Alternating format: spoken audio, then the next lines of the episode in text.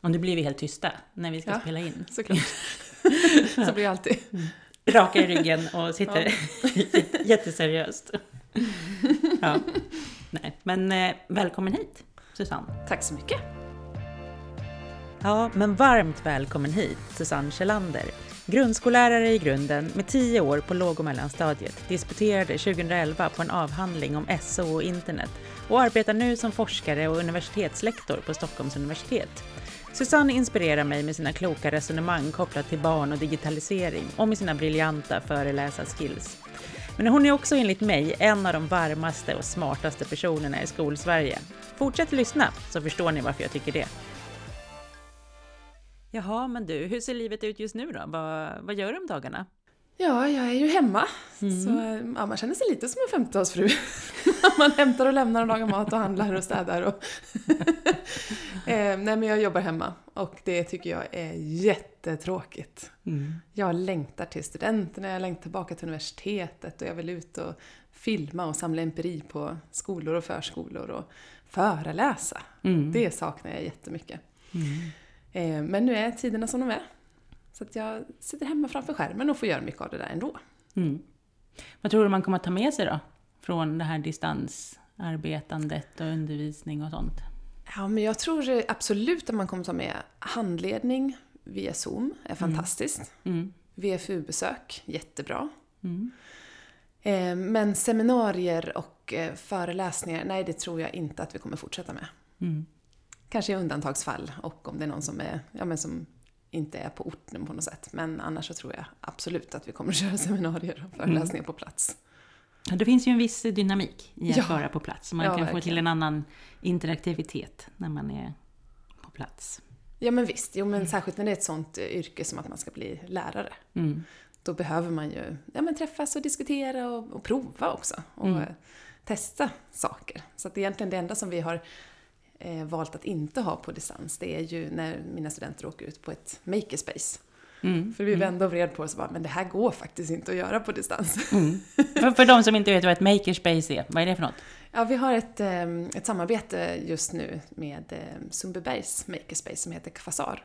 Mm. Och eh, det är väl som en verkstad kan man säga, där textil och trä och metallslöjd möter det digitala. Och så bygger man och eh, programmerar och skriver ut på 3D-skrivare och skapar robotar och testar på olika sätt i en fysisk miljö. Mm. Häftigt. Mm, Det, är fanns inte när, det fanns inte när jag gick trä och metallslöjd. Nej, precis. Nej, det är ja, men ganska, ganska nytt i alla fall. Som, det har nog funnits, men däremot att man använder det i eh, utbildningen lite nytt. Mm, Och mm. jättespännande. Mm. Ja, det finns ju jättemånga bra, fina exempel på sådana här makerspace. Mm. Det är kul att det har kommit, Ja, kommit så, så mycket sånt. ja, verkligen. Och så naturligt också. I, det finns ju en naturlig koppling där, särskilt med, med, med slöjdämnena. Ja, men verkligen. verkligen. Finns det någonting som du skulle vilja lägga mer eller mindre tid på i, i din yrkesroll? Mindre tid på Ja. att vara hemma? Ja, precis. Nej, men absolut. Om man säger... ehm, jag skulle vilja lägga mycket mindre tid på administration. Mm. Det är väldigt mycket administration kring ja, men betygskriterier och omexaminationer och dispensärenden och sådana saker som eh, Mm. jag personligen inte tycker är så kul utan jag skulle hellre vilja lägga mer tid på undervisning och ja, men möten. Att träffa studenter och att eh, ha handledning med dem och föreläsa för dem och. Mm. eh, mötas på riktigt. Mm. Så mer tid för sånt, det skulle jag absolut vilja lägga. Jag ska ju göra det för första gången nu Ja. i vår. Alltså vara med och undervisa på en kurs på lärarutbildningen på KTH. Ja. Eh, och handleda exjobb och så här. Ja, Vad ska, jag tänka, kul. vad ska jag tänka på då? Ja, ja, men jag tror att man ska eh, tänka på just det här mötet. Och sen att man kan köra det här, ja men lite blended learning. Även om man träffas och handleder så kan man också köra att man liksom handleder via texter. Att man, de skickar en text till dig och så skriver du kommentarer och sen träffas ni och så pratar ni om kommentarerna och så vidare. Mm. Så jag tror, jag tror verkligen på att ja, men satsa på att, att fortsätta med det här, att både köra digitalt och fysiskt. Mm. Det tror jag med. Det, det, det brukar vara det jag propagerar för. Ja. Just blended Ja. learning. Det, Ja, precis. det gillar man ju. Vad tror du det är det är en svår fråga, men vad tror du är, liksom, är viktigt när det kommer till lärande? Eh, om vi nu ens kan definiera begreppet lärande. Ja, men jag tänker att man, eh, jo man kan ju definiera begreppet mm. lärande, tänker jag. Mm, jo, ja. Som forskare i alla fall tänker ja. man att ja, men det måste man kunna göra. Så att när jag, ja, men framförallt när jag forskar, men också när jag undervisar såklart, så brukar jag titta efter det som jag kallar för tecken på lärande. Mm. Ehm, så att man letar efter någon typ av förändring i ett barns ja, representation av något slag. Jag har ett multimodalt perspektiv så att jag mm. tittar ju hela tiden på de fysiska ja, representationer som de gör på något sätt. Om de skriver en text om Napoleon eller om de gör en ritning på ett hus eller um, vad det nu kan vara för någonting som de gör. Och sen så letar jag efter om man ser någon typ av förändring. Att de kanske gör en ännu mer avancerad ritning på ett hus med olika perspektiv och från olika vinklar. Ja, då ser man att det har skett någon typ av kvalitativ förändring och en förbättring. Och kanske att man använder ett nytt sammanhang. Att man när man skriver den här texten om Napoleon, ja men då kanske man till exempel eh, jag kan förklara på ett bättre sätt varför Napoleon blev viktig där och då. Och så vidare. Och då ser man ju en förändring på något sätt och det är ju ett tecken på lärande. Mm. Och då tänker jag, apropå den frågan som du sa nyss, att mm. vad är det som är viktigt? Jo men det viktiga är ju att eh, lärandet då, framförallt barns lärande och deras kunskapsrepresentationer, är ju multimodala det är ju inte bara den här texten, det som de säger eller det som de skriver som är det viktiga, utan det är ju allt det som de använder. Och nu när de ofta befinner sig i digitala gränssnitt så är det ju ja, det är symboler och det är, de ljudsätter saker och de använder musik och färger och gester och allt det här som man mm, använder när man mm. kommunicerar. Och att hela tiden se förändring och tecken på lärande i deras multimodala kunskapsrepresentationer. Mm. Det tycker jag är jätteviktigt. Och det har vi blivit så bra på i skolan de sista ja, 10-15 åren. För innan mm. var det så här, ja det var texten. Och vi mm. hade inga betygskriterier ens för hur man musiksätter en powerpoint eller vad det nu kan vara för någonting. Mm. Medan nu har vi ju fått fantastiska eh, förändringar i våra ja, styrdokument som mm. verkligen lyfter det här. Mm.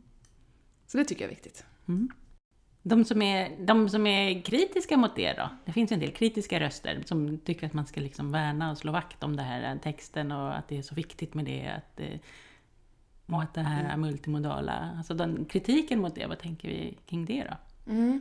Nej, men jag tänker mycket av kritiken, om man då tänker att när de kritiserar multimodala så är det ju oftast det digitala.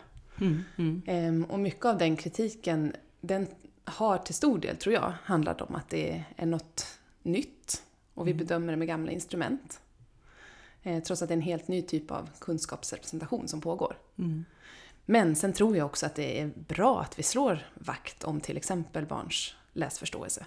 Mm. För den är så otroligt viktig och till slut så blir det ju en, ja, men det blir en demokratifråga. Mm. För har man inte läsförståelsen då, då klarar man inte av att vara en en ja, men samhällsmedborgare som kan förändra världen till det bättre. Och det blir ju ännu viktigare nu om vi ser till, ja, men till hur samhället ser ut och hur det kommuniceras. Man hamnar i filterbubblor och man kanske inte klarar av det här med källkritik utan man mm. Läser nyheter via Facebook och så vidare. Mm. Vilket ju inte behöver vara dåligt men ofta så blir det ju att man hamnar i en filterbubbla. Mm. mm. Så att därför så är det ju, läsförståelsen är ju otroligt viktig. Så jag är jätteglad för alla de initiativen som tas nu med läslyft och så vidare.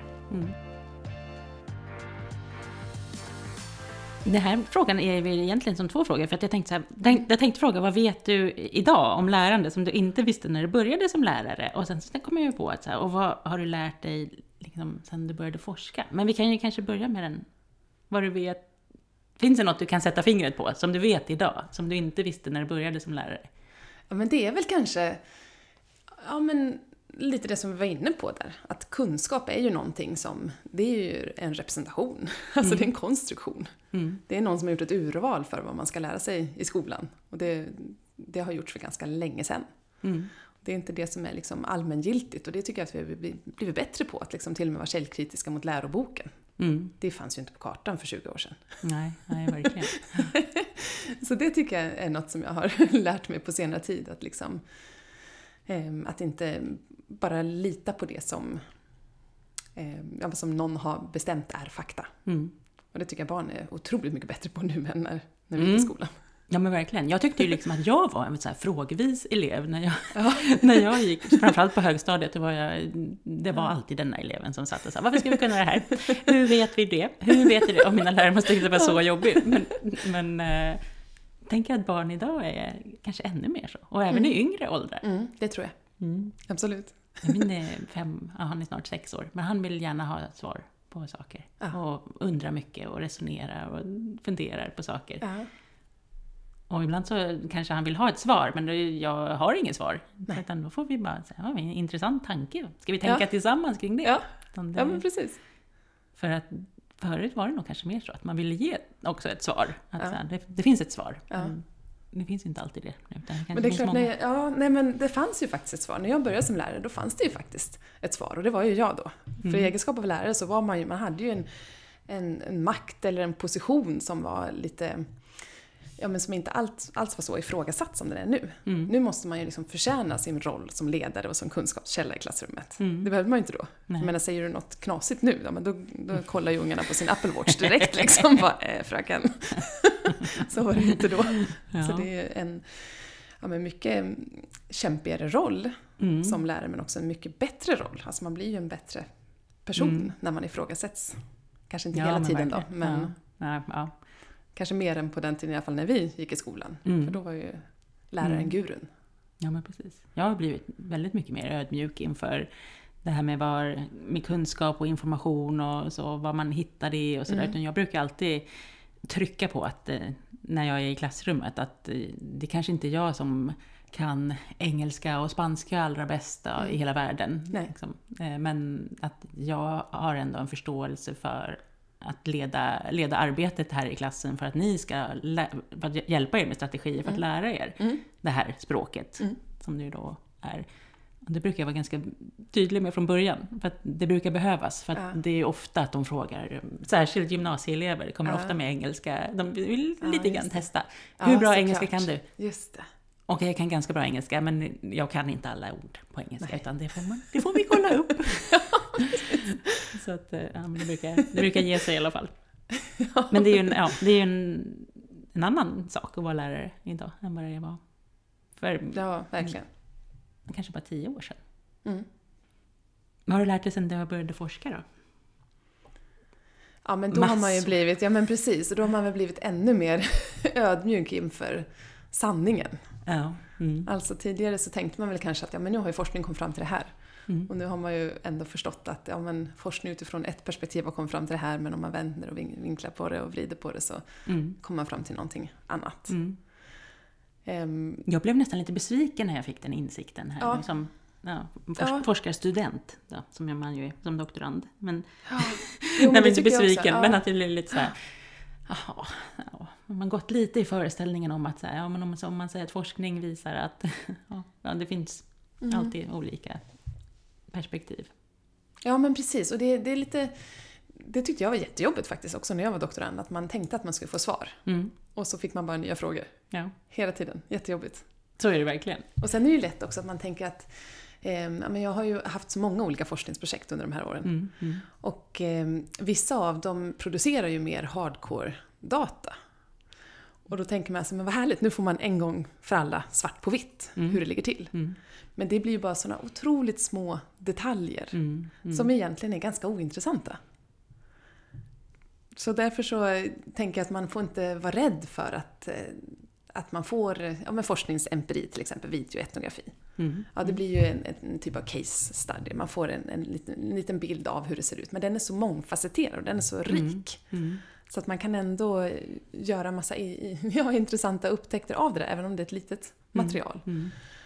Ehm, som jag tycker är eh, det är väldigt spännande att jobba med den typen av klassrumsforskning. Mm, mm. Och den ger väldigt mycket, även om det eh, beror väldigt mycket på vilken tolkning man gör. Och mm. sen kan någon annan tolka på ett annat sätt. Mm. Så kan man ändå lära sig väldigt mycket. Inte att man kanske alltid satsar på att hitta best practice, men att man ändå kan ja, men nyansera och förhoppningsvis hjälpa fältet. Mm. Det, det, tycker jag känns eh, ja, men väldigt viktigt som det projektet som jag håller på med nu. Då följer mm. vi ju programmering mm. i, under tre år och så gör vi det i eh, några klass 1 och några klass 4 och några klass 7. Och så följer vi dem i tre år. Så vi får liksom hela grundskolan täckt då av vad är det de egentligen gör i programmering. Det är klart det är så få elever så vi kan ju inte säga någonting generaliserande. Men vi kan förhoppningsvis ändå stötta och hjälpa lärare kring vad är det man ska göra nu då. Mm, precis. Spännande projekt. Ja, det är ett jättespännande projekt. Men jag är också så här, där i, i tankarna kring om lärande och så här, vad man egentligen kan bevisa. Eller, ja.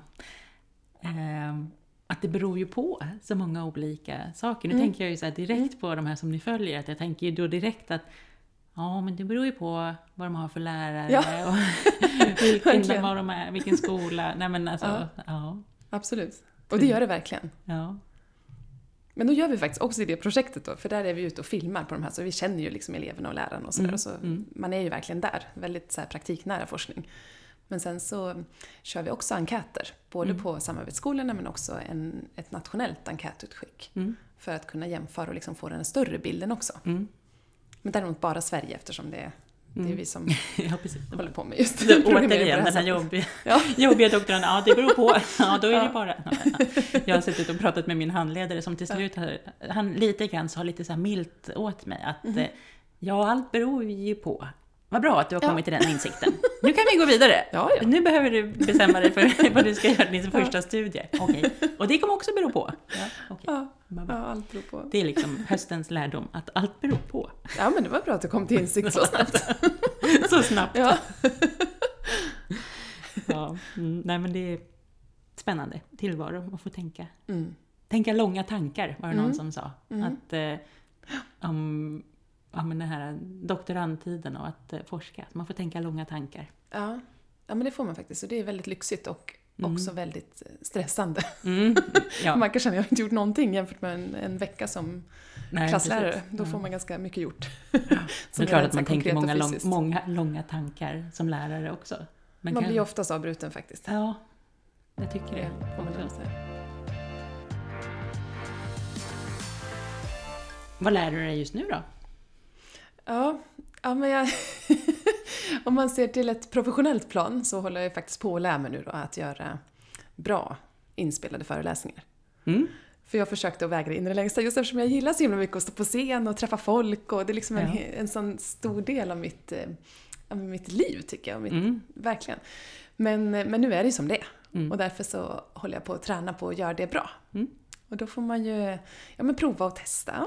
Och även prova och testa lite för sig själv. För annars brukar jag alltid säga, men man provar och så gör man det inför och så får man se vad som händer. Men, men ibland måste man ju faktiskt backa lite och, Mm. och sitta själv och fundera. Då har jag bland annat haft hjälp av din, ditt Instagram-konto. Mm. Där du berätt, hade någon liten film där du, jag kommer inte ihåg om det var Pretzi eller vad det var Ja, som du... pressvideo ja. ja. Det är ett bra Ja, tips. ja, men Den visst. är himla Ja. bra. Ja, men så det håller jag på med, och liksom, att kolla med ljud och vad funkar och kan man så här, kan man, hur kan man hitta en eh, livekänsla fast det är en inspelad föreläsning? Mm. Och då har jag som tur så att det ligger så otroligt mycket föreläsningar på mig online så då kan jag ta klipp ifrån dem. Ja, Och liksom, då får man lite, lite publik med och sådär så att det blir lite ja. mer liv. Och sen att man testar så här, men vad funkar med breakout rooms, vad funkar med polls och, Mm. och Kahoot förstås som alla älskar. Japp. Men, men på ett personligt plan, ja, jag vet inte, jag höll på, jag tog så här förarbevis på för båt Mhm. förra, förra sommaren då, efter att ha kört utan förarbevis, det får man göra. Men Mm. jag har gjort det i 15 år, men jag tänkte men nu måste jag lära mig. Och det var rätt svårt att navigera och liksom lära sig sjökort och så vidare. Ja, det kan jag tänka mig. Ja, Ja. Men sen gick jag på, um, ja, första semesterdagen då så körde jag på grund i somras. Mhm. Pang, och båten höll på att sjunka. Så att nu får Mm. jag väl liksom ta tag i det där och lära mig igen. lära mig lite bättre. Ja. Hur, hur lär du dig bäst då? Menar, Ja, men jag... genom att köra på Ja. Precis. Sluta köra båt, hör jag. nej. Men, nej, men jag lär mig faktiskt bäst eh, genom att göra. Mm. Testa och göra och liksom ja, men skriva ner och hitta egna instruktioner och så vidare. Jag är jättedålig på att eh, läsa instruktionsböcker eller att eh, lyssna på någon som berättar hur jag ska göra, utan jag behöver liksom testa själv. Mm. Ja. Ja, jag är lite likadan. Men jag Mm. lyssnar gärna på någon och att jag får göra samtidigt som personen berättar. Mm. Eller så. Mm. Kan du berätta om något minnesvärd sånt här, eh, när, där poletten liksom trillade ner? Något eureka moment? Mm. Att du sa, jaha. Jag tycker det händer för Ja. nästan varje dag. Men, Ja, men det gör det. Ja, men det ska vara något som är kopplat till skola och lärande. Ja, men, ja, men faktiskt, det här är ju nästan pinsamt att säga, men jag vet att jag, jag gick faktiskt i sjuan när jag första gången upptäckte att eh, ja, men typ Nordamerika och eh, då, som det då hette Sovjetunionen typ går ihop. Ja, På mm, ja just det. Ja. Och det var verkligen så här en riktig så aha-upplevelse och nästan så här panikkänsla inombords. Ja. Och jag vet att då hade, jag hade redan bestämt mig att jag skulle bli lärare då, så att jag vet att jag då tänkte så att jag ska aldrig hålla på med världskartan i klassrummet, utan jag ska hålla på med jordglob. Det gjorde jag verkligen sen, så att jag liksom köpte sån här, du vet, så här stor badboll Ja. som jag klippte isär och satte upp på anslagstavlan och Ja. ja, men liksom vände den upp och ner. För, Mm, kolla, för det är ju ingen som säger att Nej. ja, Nordpolen är uppåt, men egentligen i universum, vad är upp och vad är ner liksom? Mm, mm.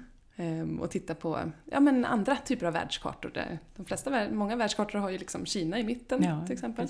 Mm. Det är inte vi vana vid. Så det var väl en Vilken bra grej. upptäckt. Men visste ja. du redan i sjuan att du ville bli lärare? Ja, jag visste det redan när jag var sju år. När du var sju år till och med. Ja. Hur kom det sig? Alltså, Nej men jag har liksom alltid, jag tror innan skolan att jag visste att jag älskar skolan. Och sen bara kom jag till skolan och så bara älskar jag skolan. Jag älskar skolan verkligen. Mm. Det är jättetråkigt nu när man inte ens får vara med i skolan under pandemin. Mm. Nu får man ju hämta och lämna på skolgården. mm. Man bara står där och suktar och Du ville in. Ja, precis. Ja, nej, men jag, nej, men det har jag alltid vetat. Det var, så, var egentligen inte ett så kritiskt val att bli lärare. Mm. Men sen var det också, eftersom jag bodde på en liten ort så var ju lärarna också de enda som var egentligen utbildade. Mm. Så det var också de, de där lärarna, de var lite, Ja, lite häftigare än Mm. alla andra. så sån ville man vara. Mm. De är ju det. Det är Ja, lite det är de. häftigare än Absolut. andra. Alla lärare. Mm. Håller med. Och det är det, Det är fort, så är det fortfarande. Ja, men det är verkligen det bästa yrkesvalet. Eller Mm. valet jag har gjort någonsin tror jag. Mm. Men det är ju många också som man... Ja, jag, jag presenterar mig fortfarande som att jag är lärare. Mm. Men Ja, att jag jobbar inte som det är just nu. Men, eh, Ja, men det gör du ju. Du men det kommer jag göra nu ja. ja precis. från och med januari. Ja, ja, så det jag är så himla glad över det. Det ska bli Ja. så himla roligt. Ja, vad kul. Ja, trots att det är ju då med vuxna studenter. Men det känns inte som att det spelar så stor roll. Men jag är inte Nej. klar med gymnasiet än. Det Nej. pickar på. Ja, just det. Det var ju gymnasielärare. Ja, Ja, men då är det inte så stor skillnad. Nej, det är ju menar, inte får så du de studenter som precis börjar, de är ju i princip lika gamla. ja, Det är många som börjar direkt. mm, ja absolut. Ja, det ska bli Mm. himla fint att få undervisa igen. Ja, roligt. Det är det bästa. Och på tal om undervisning, Mm. har du någon har du något så här undervisningshack som i princip alltid funkar? Du sitter du på Ja. nyckeln till allt. Ja, men det är verkligen så här, nu var det, det var ju så länge sedan jag jobbade i, i skolan. Även om jag är ju mycket i skolan när jag forskar, liksom, men det är inte riktigt samma sak. Även om jag har så iterativa processer och Mm. liksom vi jobbar praktiknära så är man ju inte, man är ju inte deras klasslärare så, även om jag får vara med. Mm. Men, men annars är det så här, ja, men som jag har gjort både i grundskolan och på universitetet, det är liksom att man försöker hitta en personlig touch. Mm. Eller att man gör det ja, men så att det blir autentiskt. Jag tänker när jag hade mitt första lärarjobb på en, det var på en skola utanför Uppsala, på Mm. landet. Och då hade jag ju ganska nyligen själv bott i England och varit au pair och sådär och hade kontakt med min au pair-familj. Så då gjorde vi så att vi hade så här månadsbrev på engelskan där vi brevväxlade med au pair-familjen. Mm.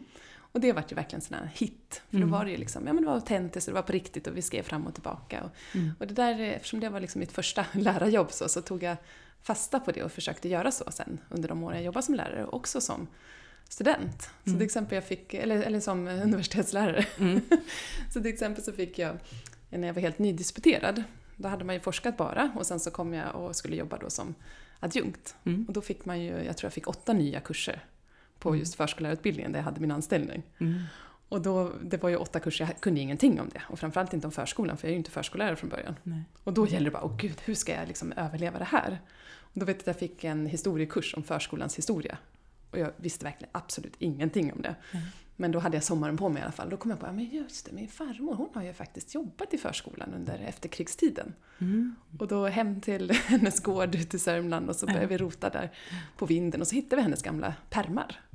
Verkligen. Och så kunde jag liksom ta Ja men det var verkligen en skatt. Och det, är liksom, det verkligen förgyllde den där historiekursen. Mm. För då vart det ju just autentiskt och sen fick mina studenter intervjua min farmor, för hon lever fortfarande. Mm. Eh, och, och fråga hur det var på den tiden och så vidare. Och det har varit, Mm. har varit så himla bra. Ja. Så att, ja men försöka liksom att göra det autentiskt och personligt. Mm. Vilket jag ju aldrig gör på föreläsningar.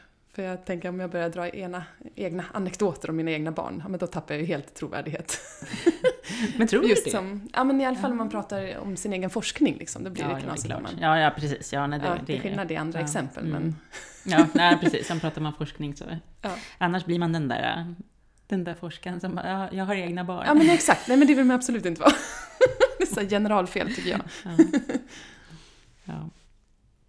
Ja. Nu kommer jag säkert säga det på nästa föreläsning. Ja, varför det? Och, och jag, och det, ja, ja. jag har ju faktiskt med ibland mina barn som ett, som ett litet exempel, men inte i forsknings... Eh, Nej. jag, brukar, jag brukar faktiskt visa när de, är- hur- de, eh, hur de använder sig av våran, eh, den här Google, eh, Google Home-assistenten. Ja, Det är, Det är mest roligt. som ett roligt inslag. Ja. Men att, eh, ja, det, finns ganska mycket man kan diskutera kring det faktiskt. Barn Ja. och digitalisering. Ja, och man verkligen. växer upp med och sådär. ja verkligen. Du, i, I poddens första avsnitt, då berättade Malin Larsson att eh, Lotta Bolin hade ställt en så bra fråga till henne en gång. Mm. Som jag tänkte skicka vidare till dig. Och den frågan var, vad får dig att ticka just nu? Mhm. Ja men det är, ju, det är ju de här möjligheterna till riktiga möten. Och det, behö- det kan också vara på Zoom såklart. Men att man verkligen träffas Mm. och kan lyssna på andra och ta del av vad andra tänker och tycker och så vidare. Det är verkligen det som får mig att ticka. Härligt. Ja, samma här. Det är, Ja, men jag märker det att man liksom, jag passar inte att eh, jobba själv.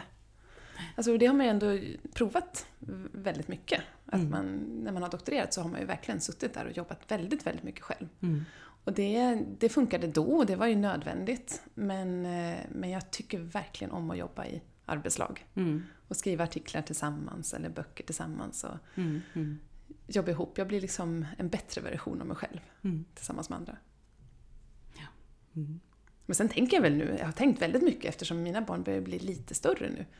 Och så småningom kanske man, man kanske måste ha någon hobby eller något annat som får en att ticka. Det kan kanske inte bara vara barn och jobb. Köra då kommer båt. bara jobba. Ja, precis. Köra båt, det var, det var ju... Gå på grund. Det är kul. Ja.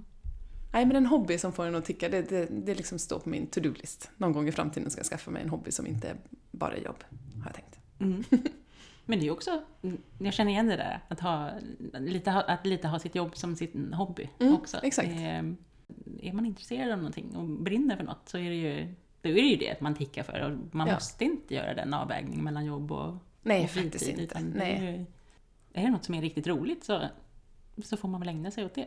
Man ja, måste men exakt. inte... Man måste inte ha dåligt samvete för det faktiskt. Nej, Nej, nej, tycker jag inte. nej, det är väldigt kul. Du har ju fått en em, fråga också. av eh, Ann-Marie Körling. Du kan till och med få höra henne säga den här. Har jag till och med Ja. ordnat. Vad kul.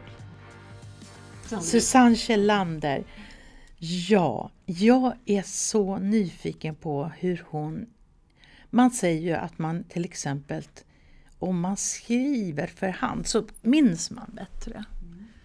Och jag skulle gärna vilja höra hennes tankar om det. Stämmer det? Eller vet man någonting om skrivandets minne när man skriver digitalt och sådär? För det är, det det är ju rörelse, handens rörelse det handlar om. Och då är jag lite nyfiken så här, skulle...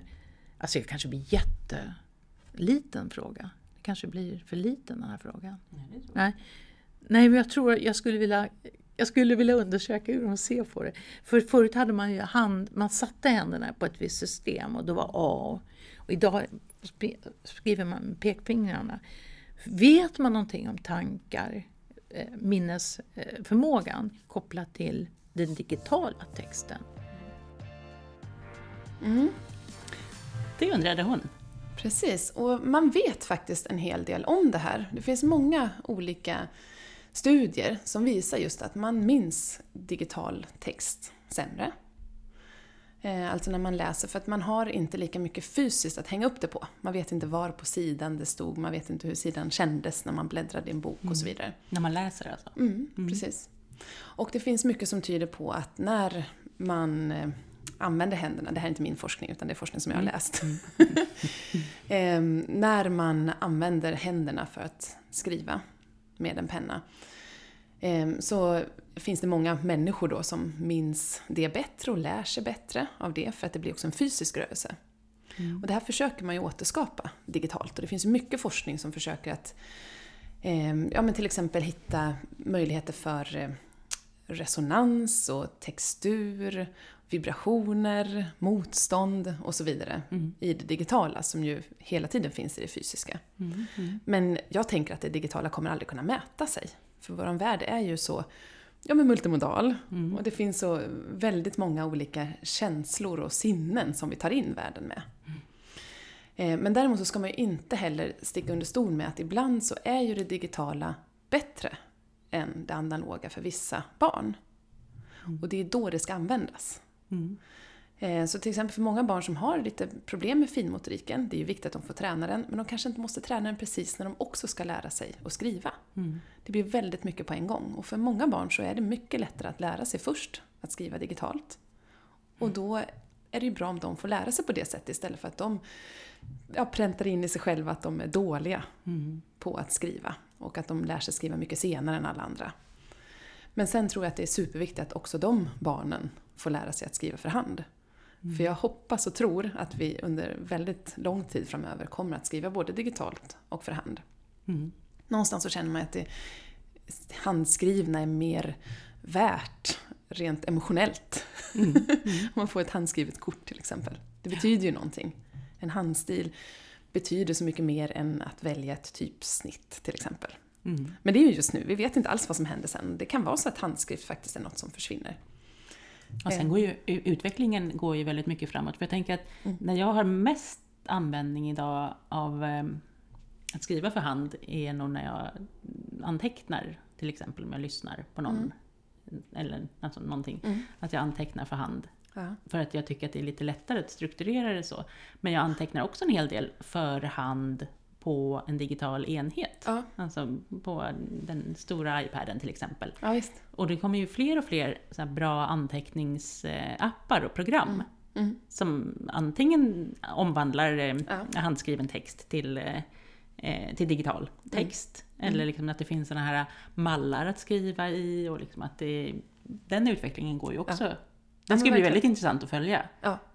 Det kommer inte jag kanske forska på. Men, Nej. men, men det kommer ju någon annan ja. göra. Och det kommer bli intressant att följa. Ja men verkligen. Men sen också finns det ju så mycket, mycket forskning nu, bland annat den här Heilemans väldigt stora forskningsöversikt som visar just att digitalisering och digitala verktyg det gynnar de som faller utanför normen. Mm. Och till exempel de som ja, men behöver lite hjälp med skrivandet. Mm. Ja, då kan man få hjälp av det digitala och det, då är ju det fantastiska verktyg. Mm. Men jag hoppas som sagt inte att vi glömmer bort våra fysiska verktyg. Mm. Men det blir nog en blender där också, det blir merge. Jag tror också ja. det. Jag hoppas Man kommer inte tänka att det är någon skillnad på det digitala och det fysiska så småningom. Det blir Nej, som en icke-fråga. Mm. när, när vi har stängt av här så kommer vi troligtvis att fortsätta att prata om eh, att jag kommer pumpa dig på massa doktor, mm. doktorandtips. ja, precis. Men det är kanske inte är jätteintressant för de som, de som har lyssnat. Nej, kanske inte just de här. Eller så vi kan ha en annan det. podd. Ja, kanske folk tänker, nej, men stäng inte av. ja, precis. Eh, men ehm, ja, tack så jättemycket för att du kom och var med i podden Susanne. Tack! Det var jätteroligt. Tack för att jag fick komma. Och tack till dig som har lyssnat. Ni förstår ju varför jag introducerade Susanne som jag gjorde, eller hur? Vill ni höra mig och Susanne prata mer så kan ni titta på URs program Lärlabbet där jag intervjuar henne i avsnittet som heter Digital kompetens i förskolan. Mig hittar ni som vanligt i sociala medier som Patricia Diaz, språk och IKT eller på min hemsida patriciadiaz.se. Ha det fint tills nästa gång!